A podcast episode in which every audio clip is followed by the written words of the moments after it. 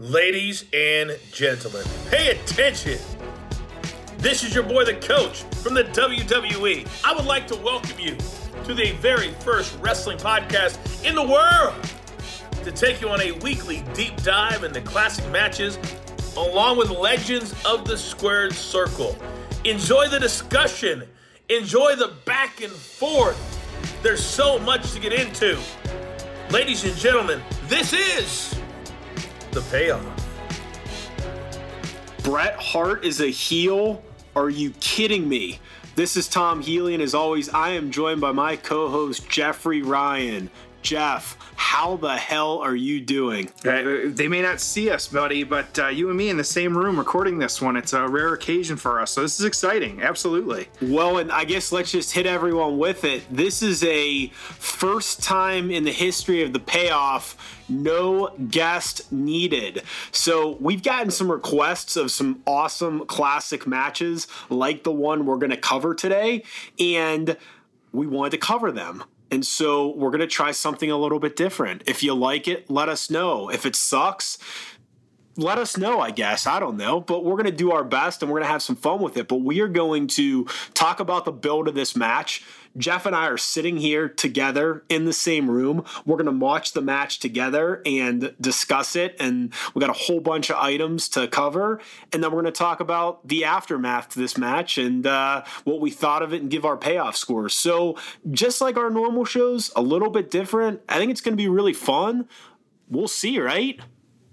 I hope. Uh, you know, I know we've we have this list of matches that like people have just sent to us, and so um, you know, trying to find guests for it and the, the right guest, we want to make sure we have it, and so um, we figure, hey, you know what, we're going to be together for our, our, shoot jobs. Let's sit and talk about it anyways. Well, and the big thing is it's WrestleMania season, and I feel like we need to cover a heck of a lot of WrestleMania matches between now and then. I I don't know if you're like me, but every year around WrestleMania, I basically do the same thing, which is I start watching some of the old ones. I start going down like, you know, the rabbit hole of former WrestleMania classics and typically watch the same ones over and over again. Try to watch some new stuff. Sometimes when I'm working from home, I'll just click a WrestleMania and play the whole thing. So I love WrestleMania season. It's kind of once we get through the Royal Rumble, I try to watch as much of this stuff as I can. And it's always fun to watch some of the same classics and discover some new ones. But now this year, we actually have a podcast, which is pretty awesome. So we're going to do some deep dives in some WrestleMania classics classics, and I guess this is probably one of the best ones to start with. So this can be pretty exciting. And as always, make sure to hit us up Twitter, Instagram, and Facebook at Payoff Pod. Uh, on Twitter, it's at Payoff Tom, and for Jeff, it's at Payoff Jeff. We're on there. Hit us up, engage with us, talk about us, give us five stars, ask us questions, tell us we suck correct our mistakes, whatever you want to do. We love it. Keep it up. It's great. And uh, just a quick reminder, as always, we're not here to talk about the current product. We're going to give you some fresh, interesting information on these matches. And we're going to try to have a really good time while we do it and make your uh, time at the gym or drive to work or sitting at the office a little more enjoyable. So thanks as always for supporting the payoff and for bringing us into wherever it is that you're listening to the show. Uh, Jeff, quick rundown on how we do things, and we will still stick with the same format even though we don't have a guest. But talk through what we do, and then we'll get into this. Yeah, always exciting because uh, as Michael Cole, we don't talk about the current product, but you know Michael Cole reminding us and everybody else this uh, previously at uh, Royal Rumble, we are on the road now. Like it is time, we are there, and so uh, a couple shows between now and then, but uh, it's going to come pretty quick here. So uh, we are on the road to WrestleMania, but the road for our show, you know, same thing every week, as all of you know know, we give you that deep dive into a match every Monday, and we have those three parts. We know you love them. So the build, the payoff, the aftermath. We talk what happened before the match, we talk about the match itself, and then, of course, kind of what happened after the match. So this is a great one historical for so many reasons and just kind of what it did for the, the wrestling industry and all, all that good stuff. So we're going to talk through that and then of course after that we got a few write-ups just some notes and things like that. And then of course our score. Can't you know got to do that of course. Tom and i sitting here so uh, hopefully a lively debate between the two of us. I know uh, uh, our, our, notes are separate more than most weeks and so this should be exciting to see what we got. So uh, all kinds of good stuff. So um, we'll jump right in uh, until we start playing the match here. But tom uh, why did you want to talk about this match? Dude it's it's so historic. I mean, it's it's the classic uh, visual of Austin with the blood. Um, it's you know, in a lot of ways, the beginning of the big time Steve Austin babyface push. And then the thing that intrigues me the most about this match is the double turn. I mean, it really hadn't been done that much or ever or ever since. I mean, to that level where, I mean, you know, we'll get more into it, but it's just, it's so historic. So I'm excited about it for that reason. What about you? Yeah, I know. I think it's probably one of, if not the most iconic image in wrestling history. But you know, even now we still talk about the, the Crimson Mask and comparing it to you know what we see nowadays. And so um, it's just kind of living in that moment again and talking about that match or this match um, because of that. Like I think you, you kind of have to. And then um, I think you and I, like you said a little bit, the double turn. I think you and I have referenced that before, but um, I I grew up a big Bret Hart fan. I was always, uh, you know, all about Bret Hart. Even you know, when I was younger, didn't know what the screw job was or any of that stuff. And you know, we'll touch on that a little bit today too. But um, you know, just exciting. that it, it's hard, you know, when it, you know recently, you know, you see that the Mount Rushmore of wrestlers for a lot of us, these two are on Mount Rushmore. So, um, kind of exciting to see where this one can go and kind of what happens. So, um, Tom, I'll kick it back to you uh, before the build here. Oh, it's time for the build. All right, it's the build. It's WrestleMania 13. Rosemont Horizon in Rosemont, Illinois, just outside Chicago. 18,000 in attendance. But Jeff, interestingly enough, it's the first WrestleMania not to sell out. Uh, so, you know, kind of an interesting time period in the business, if you will. Uh, we'll quickly, and we'll talk a lot more about this show as we watch the match, but I'll quickly talk about, you know, the, the card for this thing.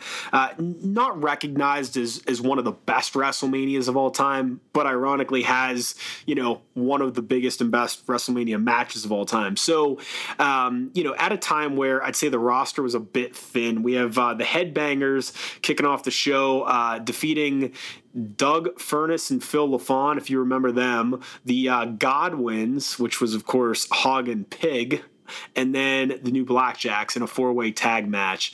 Then we had the IC champion Rocky Maivia defeating the Sultan. So that was still kind of the tail end of Rocky Maivia as the uh, white meat baby face, uh, big hair, blue trunks.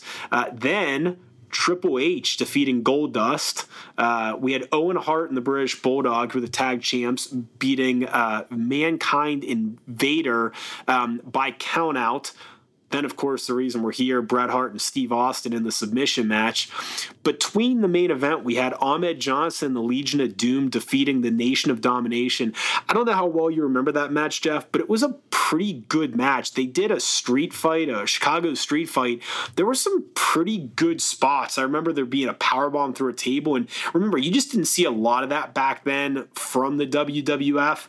Uh, so I remember just thinking, man, this is a pretty stiff, fun match, and it holds up well. I recently, I think I watched it last year before uh, WrestleMania. I'm like, that was a pretty good match. And then the main event, Undertaker and Sid. So we'll get into this more when we're watching the match, but just kind of a weird card. And it's like you had some really talented guys there, but the matchups just weren't all that great outside of, of course, our um, reason for being here today. So uh, we'll talk more about that as we go. $800,000 gate, 0.77 buy rate. Uh, like I said, there wasn't a sellout for this show.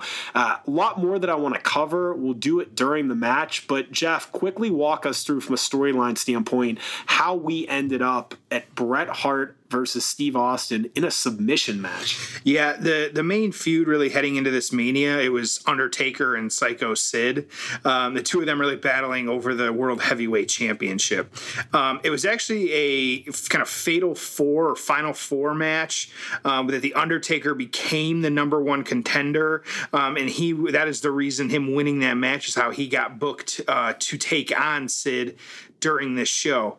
Um, it kind of interesting though that there was a little bit of back and forth that included Bret Hart and Steve Austin. Um, that Sid actually defended his title against Bret. Um, it was a steel cage match, and that you know that was it. Kind of was going into Mania as well too. But Austin interfered in that one. Um, Undertaker actually interfered as well too because you know he wanted to wrestle for the title, um, and that you know Austin he had helped Hart because you know he wanted to make sure that he had his scheduled match and so um, it, it, was just a, kind of an, a really interesting back and forth here and so because of this hart sid match since sid won even though there were some shenanigans in it that the match remained the same. The Taker would take on Sid, Austin would take on Hart, and that's how the WrestleMania card would remain. Um, it was really like the King of the Ring 1996, where um, that was Steve Austin's big win, where him and Hart kind of feuded a little bit. Um, that Hart was not wrestling at that time, but he was still taunting Bret. They were definitely setting up some storyline things here, uh, kind of working toward a build for what they could do. Um, pretty much to the point where Austin just pestered him enough to get a match from him, and so they decided it was actually uh, it was Survivor Series a little bit previous to this that um, Austin beat Hart actually. And so it kind of, or excuse me, Hart beat Austin. Flip that around. I'm getting ahead of myself here. So um, at the Survivor Series, Hart beat Austin, but their rivalry kept going. Um, they were actually the final two people then after that in the 1997 Royal Rumble. And so kind of started back in the King of the Ring. We got to Survivor Series. Now we're at the Rumble uh, that time of year. Um, and so it was kind of a weird, funky end here. It's one I recommend you kind of go back and watch. That um, Hart eliminated Austin, but his kind of elimination, you know, of shenanigans, as always, was considered unofficial because the refs didn't see it. They were busy, kind of working with some other people. So um, not like today, where you know it, it, you kind of have to pay attention to. So they didn't see it, so not officially eliminated at that point. So.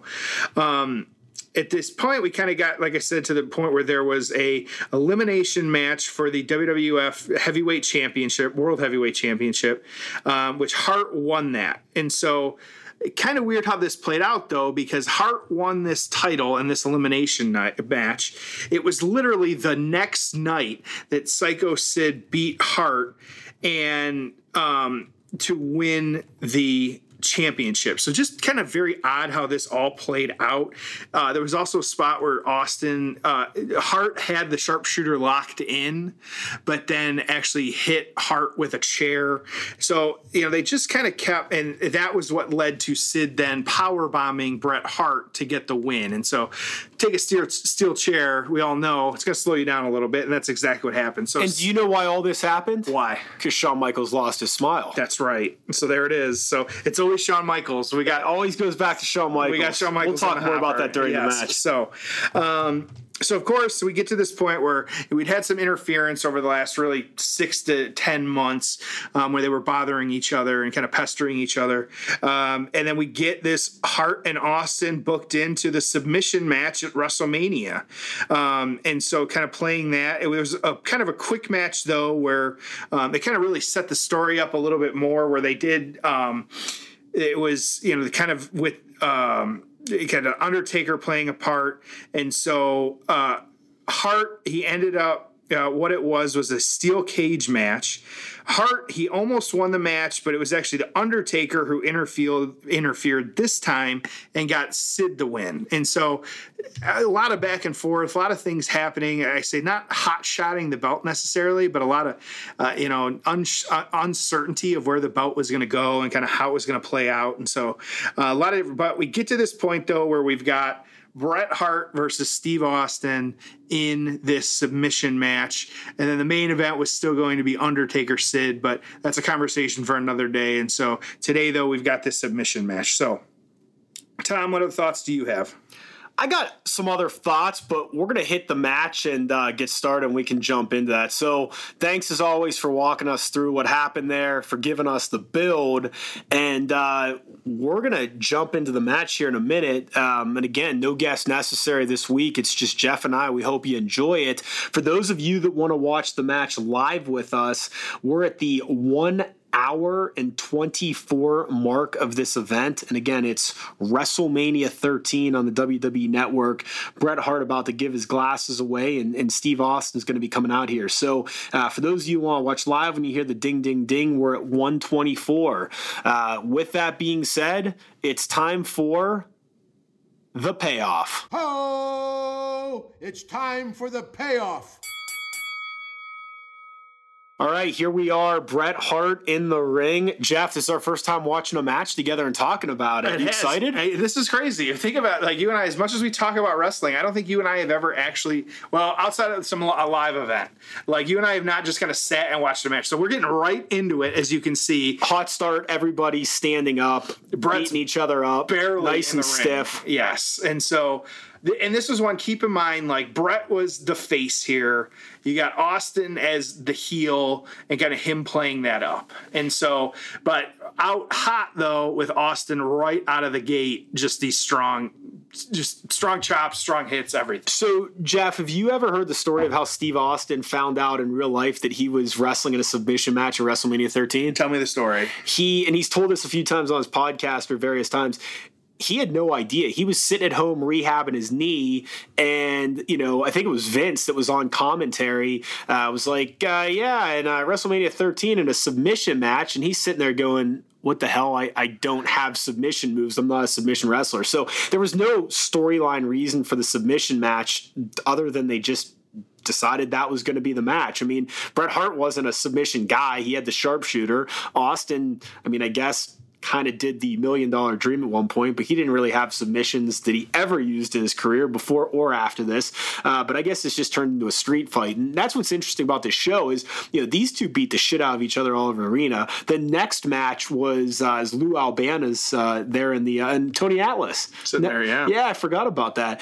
And, uh, and then Shamrock, the referee, which I'm sure we'll get to here in a little bit. But what's interesting about this is, you know, you basically had two just street fights in a row, um, which was great for the crowd because this match was obviously fantastic. And then the the semi or the, the match before the main event, the street fight that we were talking about earlier, that was really good. But then you had Undertaker and Sid, who maybe not the best, uh, you know, contrast of style per se, but this was a great match. And you know, these Chicago fans, I mean, this is Steve Austin said many times. Some other guys have too. It's the best building to work because of the acoustics and a lot of just really great moments of of happened in this arena, including this match. Well, and you and you touched on it. It's something we haven't talked about yet. Just kind of getting rolling with this is uh, we have a special guest referee for this match, and so um, of course uh, the world's most dangerous man, Ken Shamrock, and so um, it was interesting. It was you know he was that was how he was billed was the you know the the most dangerous man and or the world's most dangerous man. But this is one of those where um, he didn't have a ton of like he didn't really barely have any WWF experience at this point. Like and a lot of it is he's kind of been interviewed since and has you know kind of told the story of like they even he felt like this was a turning point for WWF in regards to him bringing that MMA kind of really uh, just prowess to WWE and giving it a little bit more than people had seen in the history. Good. So let me know. Let me let me ask you this: Do you think that they used Ken Shamrock well during his run? Well, I think if, if looking at it this, like if they, they had just brought him in for a special referee, like whatever, no big deal. Ken Shamrock, like he did a lot. Like we forget about that.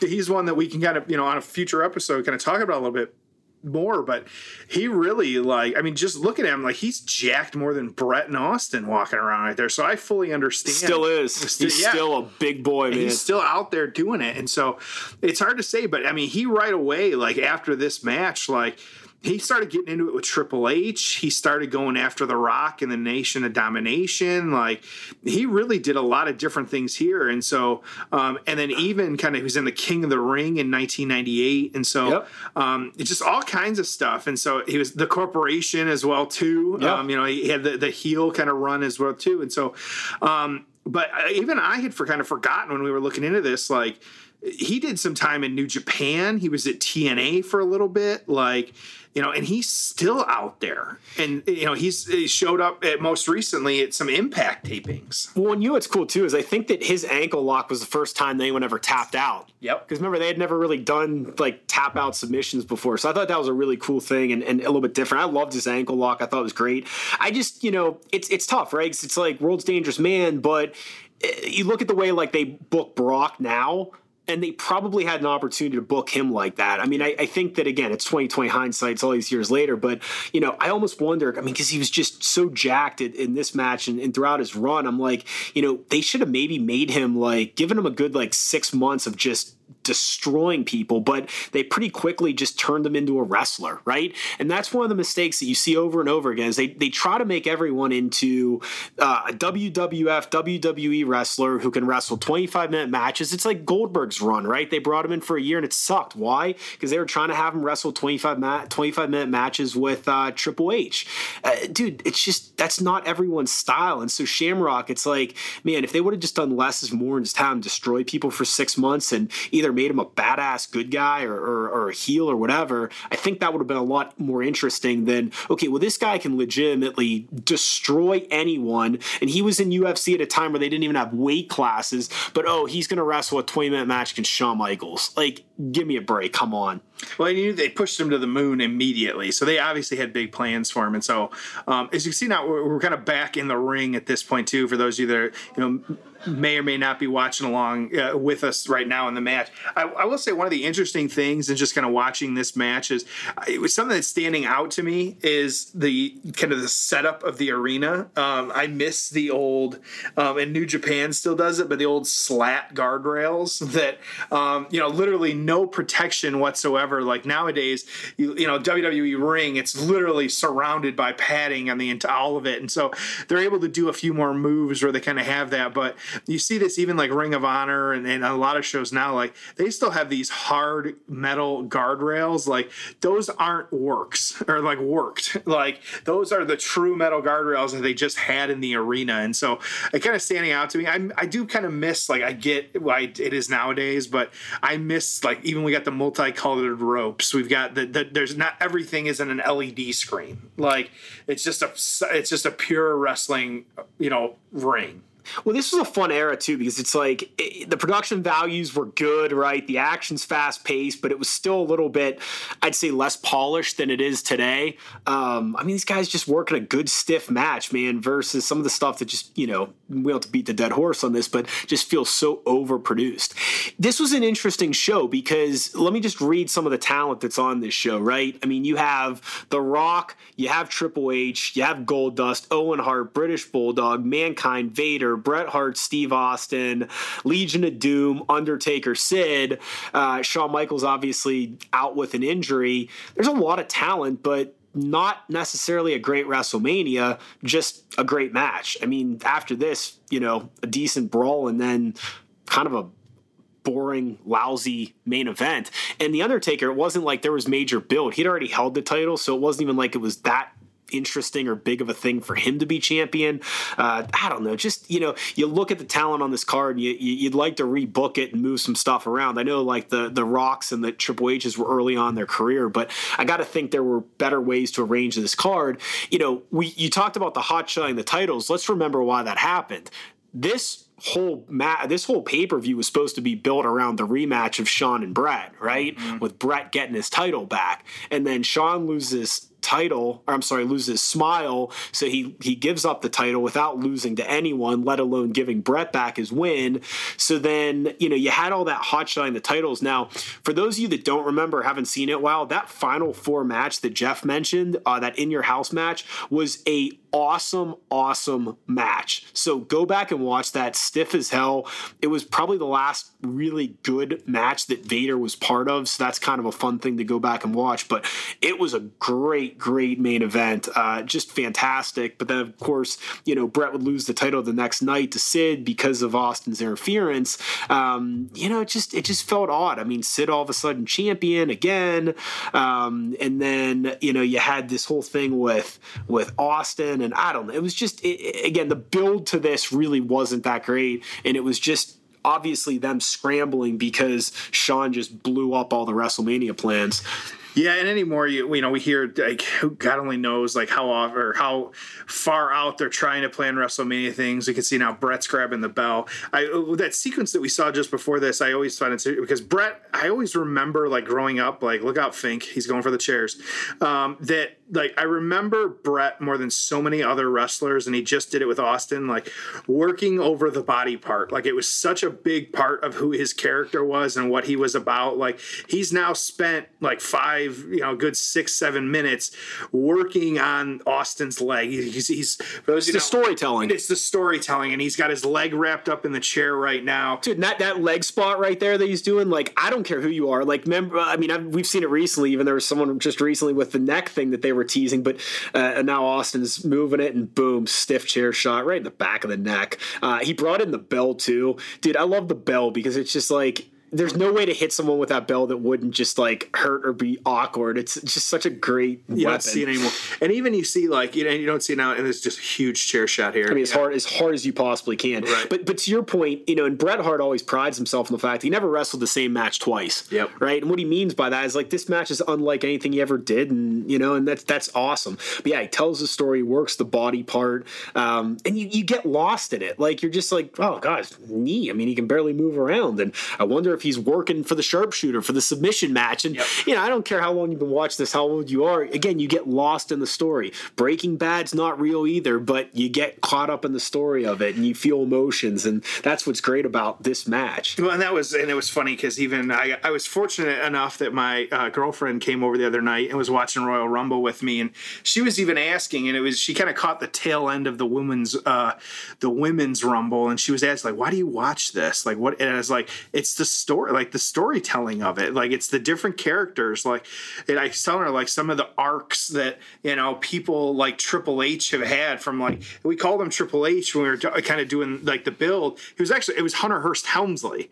Like and those are two very different, distinct characters. So that's something to, that we have to remember. And so like oh, oh the kid's upset for Bret. Like always a good shot right there. But it's one of those where I was telling her like this is our really it's our soap opera. It's our drama. It's what we look for. And I you know I recommend like Max Landis, uh, who has a really good video on like the history of Triple H and his evolution. Oh, like um, look at this submission move. This right. is terrible.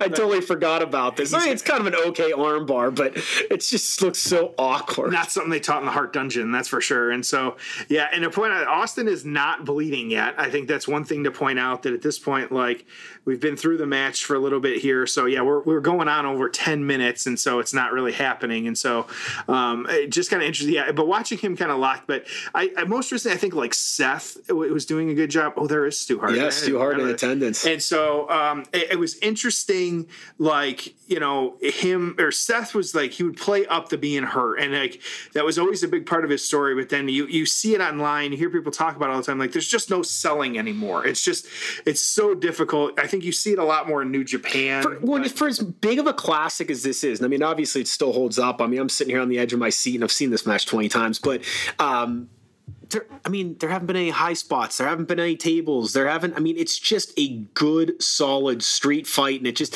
it hasn't stopped, right? I mean, it's just been continuous action. But again, I mean, you know, not to not to bang on the current product, but like there's not a lot happening in this match per se, but it's great and the fans are into it. Also, an interesting observation: there's no screen here. I mean, I guess they probably had the tight. They had something above the ring. I would assume like a hockey basketball scoreboard, but otherwise, there's nowhere to. I mean, this is it, man. It's just everyone facing the center of the ring and watching the match, which is kind of cool. It's now it's like go to WrestleMania now, and it's like 80 percent of the people are watching on the damn screen. They're not even watching in the ring. Well, and I think that's one of those like it's just the evolution of it because this is an arena, like it's a smaller arena, and so like now when we think about like these things, like anything less than like a football stadium, like you know, it's only a matter of time before they end up like in the big house in Ann Arbor or something, and trying to get you know hundred thousand people packed in there again, or trying to you know continuously trying to break records and all these other things. And so, um, just seeing that, you know, it's just very interesting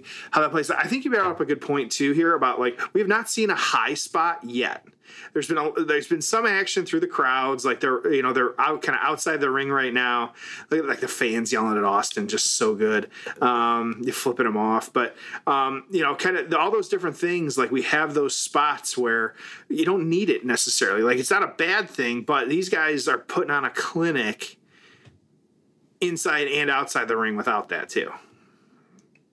Boom. Look out. That was such an odd spot. Like, oh. Oh, probably stiff too. It was great.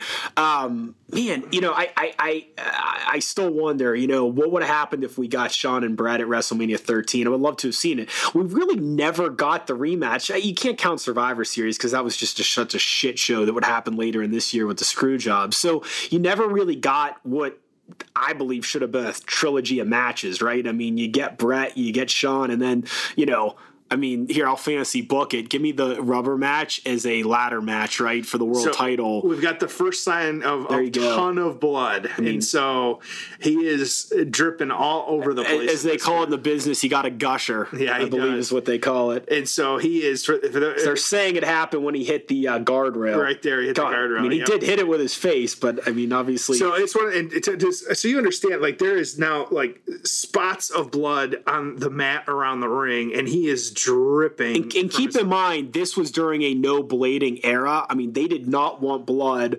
Obviously, the, the story that's that's been told many times by by both guys is, look, they just decided we need blood in this match, and they did it. And Vince chewed him out after the match, and you know, at the end of the day, he's probably glad they did it because it was such a classic, iconic thing. But dude, I mean, he he not only bled, but I mean, he really bled. And again, this they just weren't doing blood at this time. I mean, it just wasn't part of what they were doing. I think seeing it like right now as it's happening again, it does. I think like the best comparison I have, it would have been the Randy Orton spot against Brock, um, when Brock just laid into him with the kind of elbows, and you, have heard the kind of behind the scenes story where even like Jericho thought um, that he was actually like legitimately giving him the receipts, if you will, um, and hitting him and dropping the elbows and the forearms on him, and it legitimately split him open because I remember it was just like it was disgusting almost like the pool of blood and then him like picking his head up and it just like a solid stream of blood. And so it's always weird too because it doesn't like he doesn't look that bad right now. It looks like it's just kind of like you know he is bloody but it's not eh, for whatever reason they heal in the ring and it's not as bad as it was a minute ago but you can start he just bounced his head off the mat and there's a giant red spot now. So it's definitely happening. It's definitely you know only getting worse as we keep going here. And i again bret going right back to the leg it, you know it's funny before we started recording this, we were talking. I totally got my timeline mixed up. I forget how long of a build it was for Austin to finally get the title at WrestleMania 14. I mean, this is obviously I mean, you see how hot he is right now, and obviously would be after this match. It's a full year before he comes champion. And then previous to that, I mean, you had, you know, you had the King of the Ring, you had some of this stuff. So, I mean, it was about 18 plus months before Steve, I mean, hell, almost two years before Steve Austin became Steve Austin, the world champion, the Texas Rattlesnake, the Austin era has begun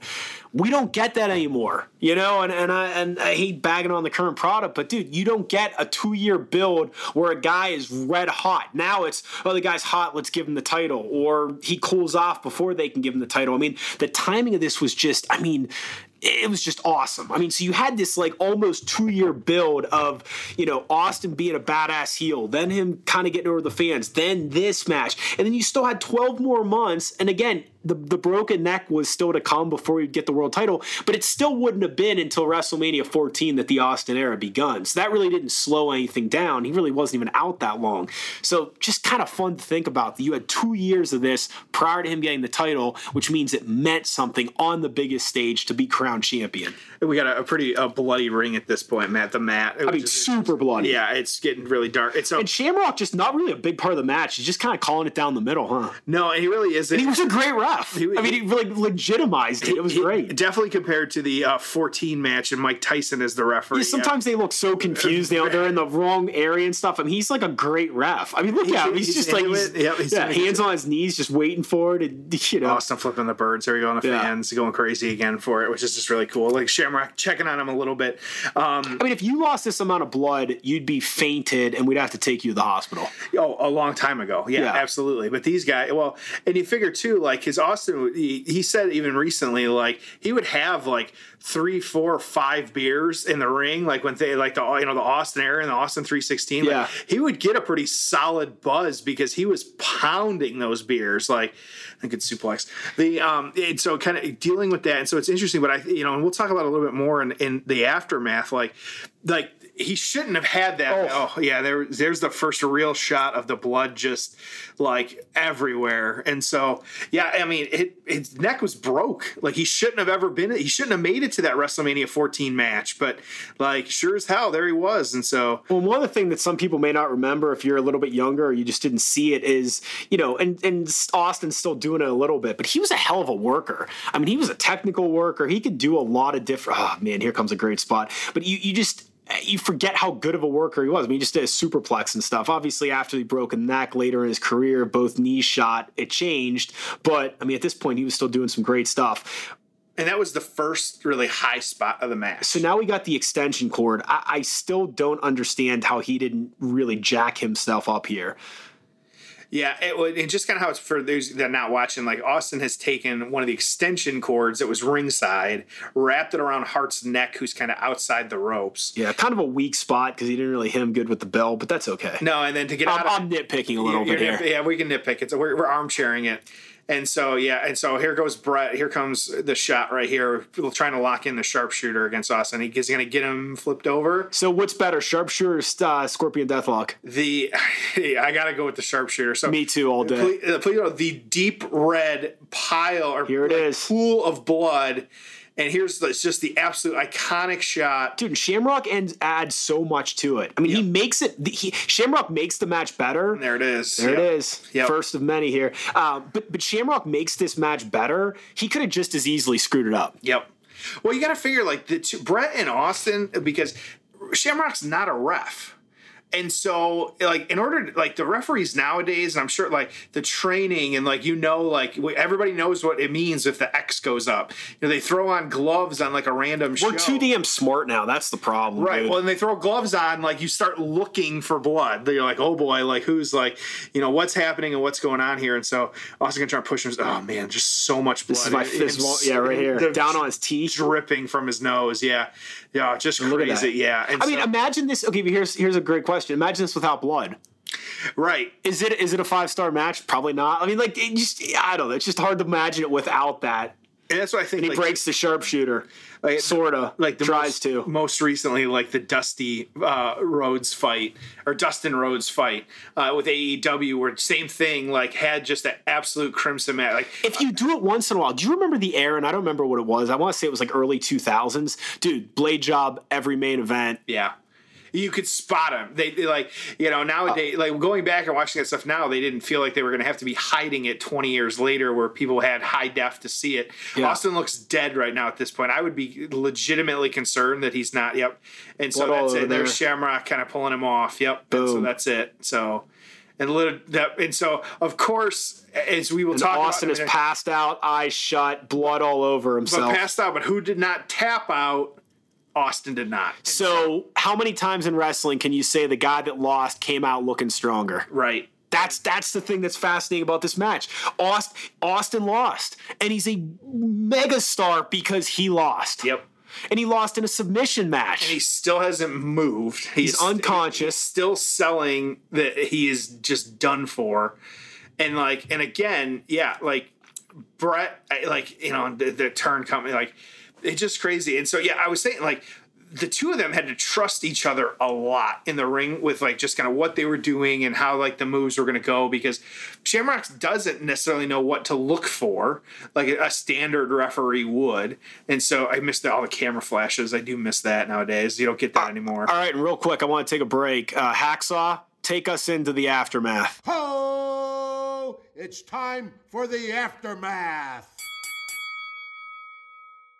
All right, so aftermath. We're still watching the match, and we're going to talk about it as we are. Um, and, and, look, obviously, we're going to see uh, you know Bret kind of get this heel turn going. Austin's moving around a little bit because uh, uh, Bret's going after the knee. This is the immediate aftermath to this match. It's obviously uh, you know the classic double turn, and uh, we don't have a lot of double turns in the history of wrestling, but this is I mean this is just incredible. I, they pulled it off. So this is the first. So there's the the Shamrock Shamrock suplex. Shamrock like tosses him. Bret looks. I mean, look. All of a sudden, Bret's just a chicken shit heel, right? I mean, that's how good Bret is. I mean, he just all of a sudden. Some could argue he was a chicken shit heel his entire career, but it's interesting too how easily Shamrock just suplexed him. Like, and now Shamrock getting the crowd pumped up. Oh yeah. Okay. Well, then that's what that's another thing that's lost in all this is now you have a new star. Yep. Now you have Ken Shamrock as a star.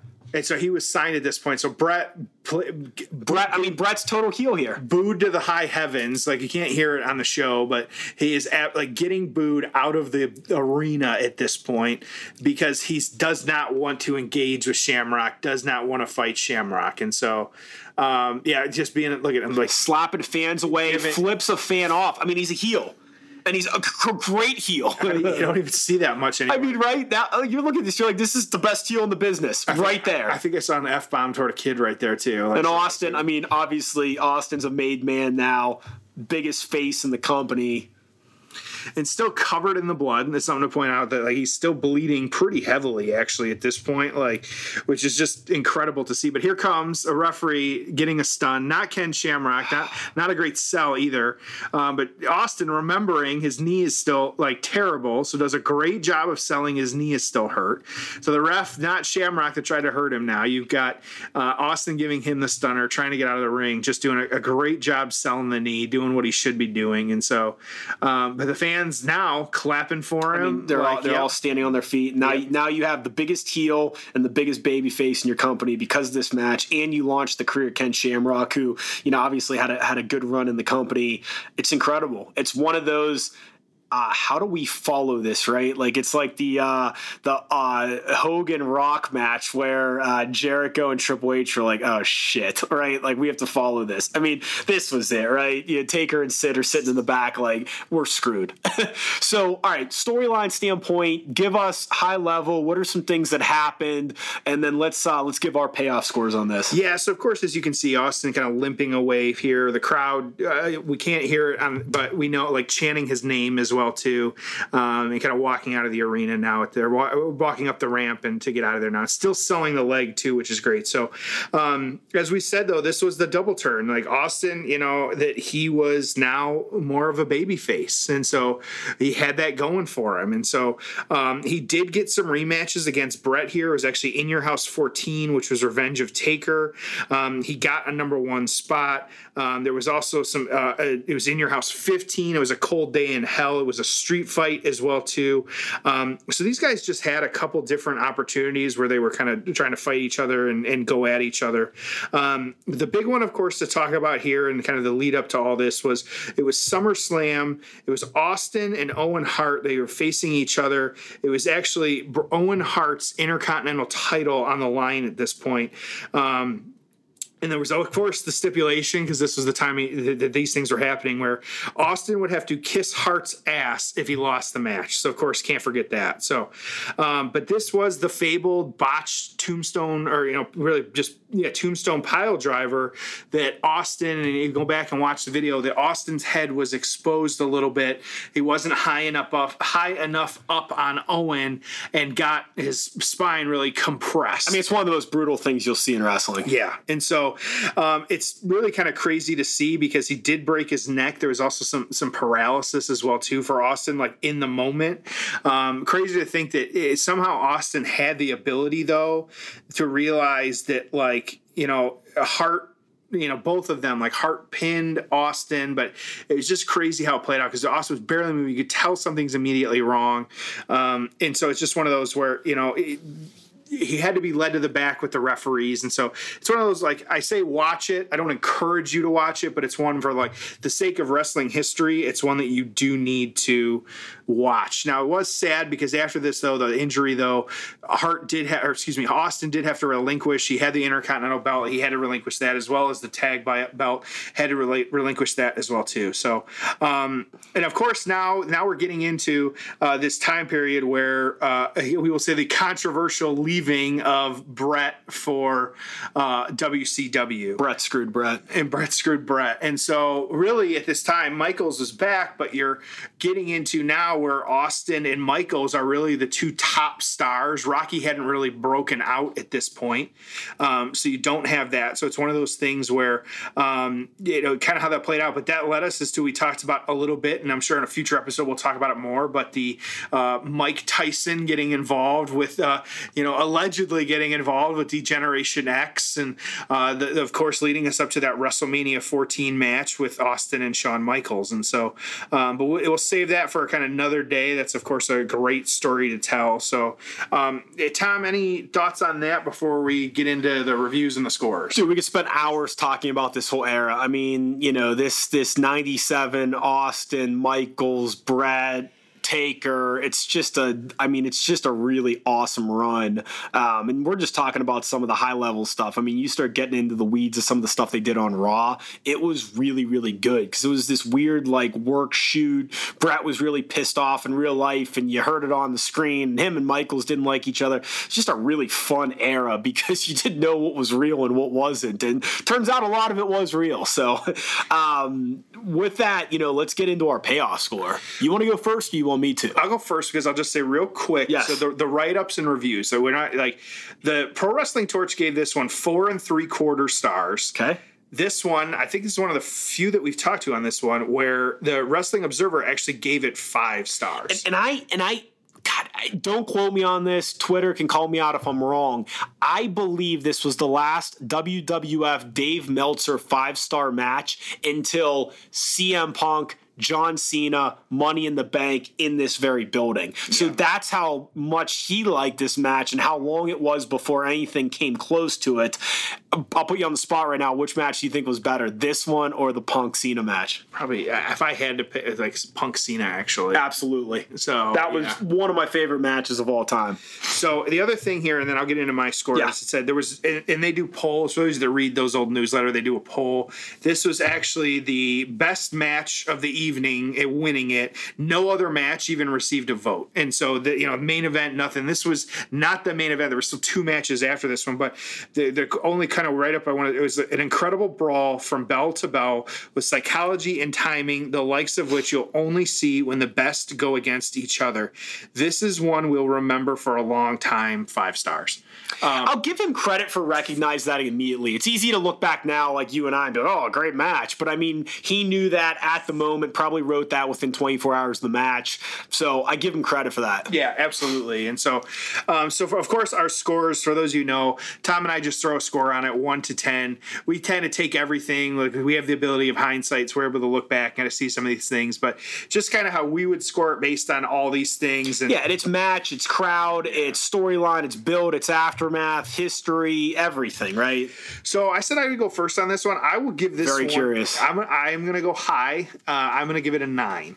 So, and so not too high because I think that there was still, um, while I, I get the technical, like there was like there wasn't a ton of technical work, and like you said, it was not two submission masters showing their craft. Like Austin's not a, a submission wrestler, plain and simple. And so, uh, but that doesn't mean that they didn't tell a story. And I've talked before about how you know I'm all for the story. That's what I want to see. I want the I want the story told in the ring. That you know you can always cut cut promos, and there might be some lead up on Raw or SmackDown or whatever it might be. But um, it's one of the things I respect New Japan for. Is I think you know an hour long match and telling a story over you know maybe two three different times they have to fight. I think that this match told just in the ring, it, like looking at it and its microcosm, told a great story. So I'm going to go with a nine.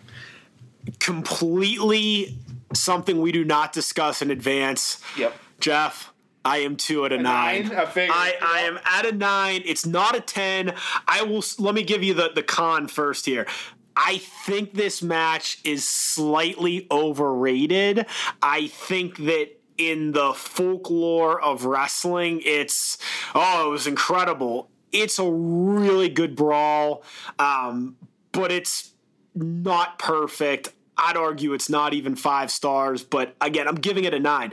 Now, what I love about it, look, obviously the visual, the way it ended, it was booked, it made both men stronger. You got an incredible heel, incredible baby face out of it. It made Austin a made man. So I, the double turn, super, super tough to pull off, or else they would do it every year, every six months. So just incredible. But again, I, I got it at a nine. And again, the only thing I'll say negative is it's not as perfect and great of a match as you may remember, but I love the historical relevance to all of it good stuff. So, um, Tom, any other final thoughts on any of it? Though? No, clo- close us out. This, did you enjoy doing this together here live? No guest. Look at you and me, man, just talking wrestling. You like? Yeah, I, I, think it was like, great. It's like you and I texting each other every other day, anyways. I know. So I know. Like, so, Tom, we talk a lot about wrestling. So, uh, of course, have to call out like our two, uh, not guests, but uh, two people that we discussed on the show this week. Um, Bret Hart. You can find him on Twitter. He's at Bret Hart. Um, and then, of course, Stone Cold Steve Austin. And he is at Steve Austin BSR for his Broken Skull Ranch. So that's at Steve Austin BSR. So make sure to kind of check them both out. Um, Austin, of course, tweeting a lot, always active, things like that. So you know, take the time to do that. So um, of course, that reminder we didn't say it at the top of the show, but uh, we'll close out with it, of course. So subscribe to the payoff. Give us those five stars. I saw uh, some reviews just the other day. The fans were worried we weren't going to come back for the new year. We are back though. So uh, to who wrote that write up up, don't worry, we are back. We are doing this. Glad you enjoy the show. Yeah, uh, so, sorry that uh, the holidays and taking a break are more important than pro wrestling. Sometimes, dude, I, yeah. I can't do this 52 weeks a year. I can do it about 48 to 50. We're not as good as WWE, so that's yes. okay. But we'll, well, they're they're now cutting the schedule back. They are cutting their schedule back. Thank yep. God it's yep. about time. Fewer house shows, which is great. So so share that. So Tom, uh, I want to take us home here, get us out of here for the day. Yeah, as always, great match, great show. Hope you enjoyed, and thank you for joining us on the Payoff.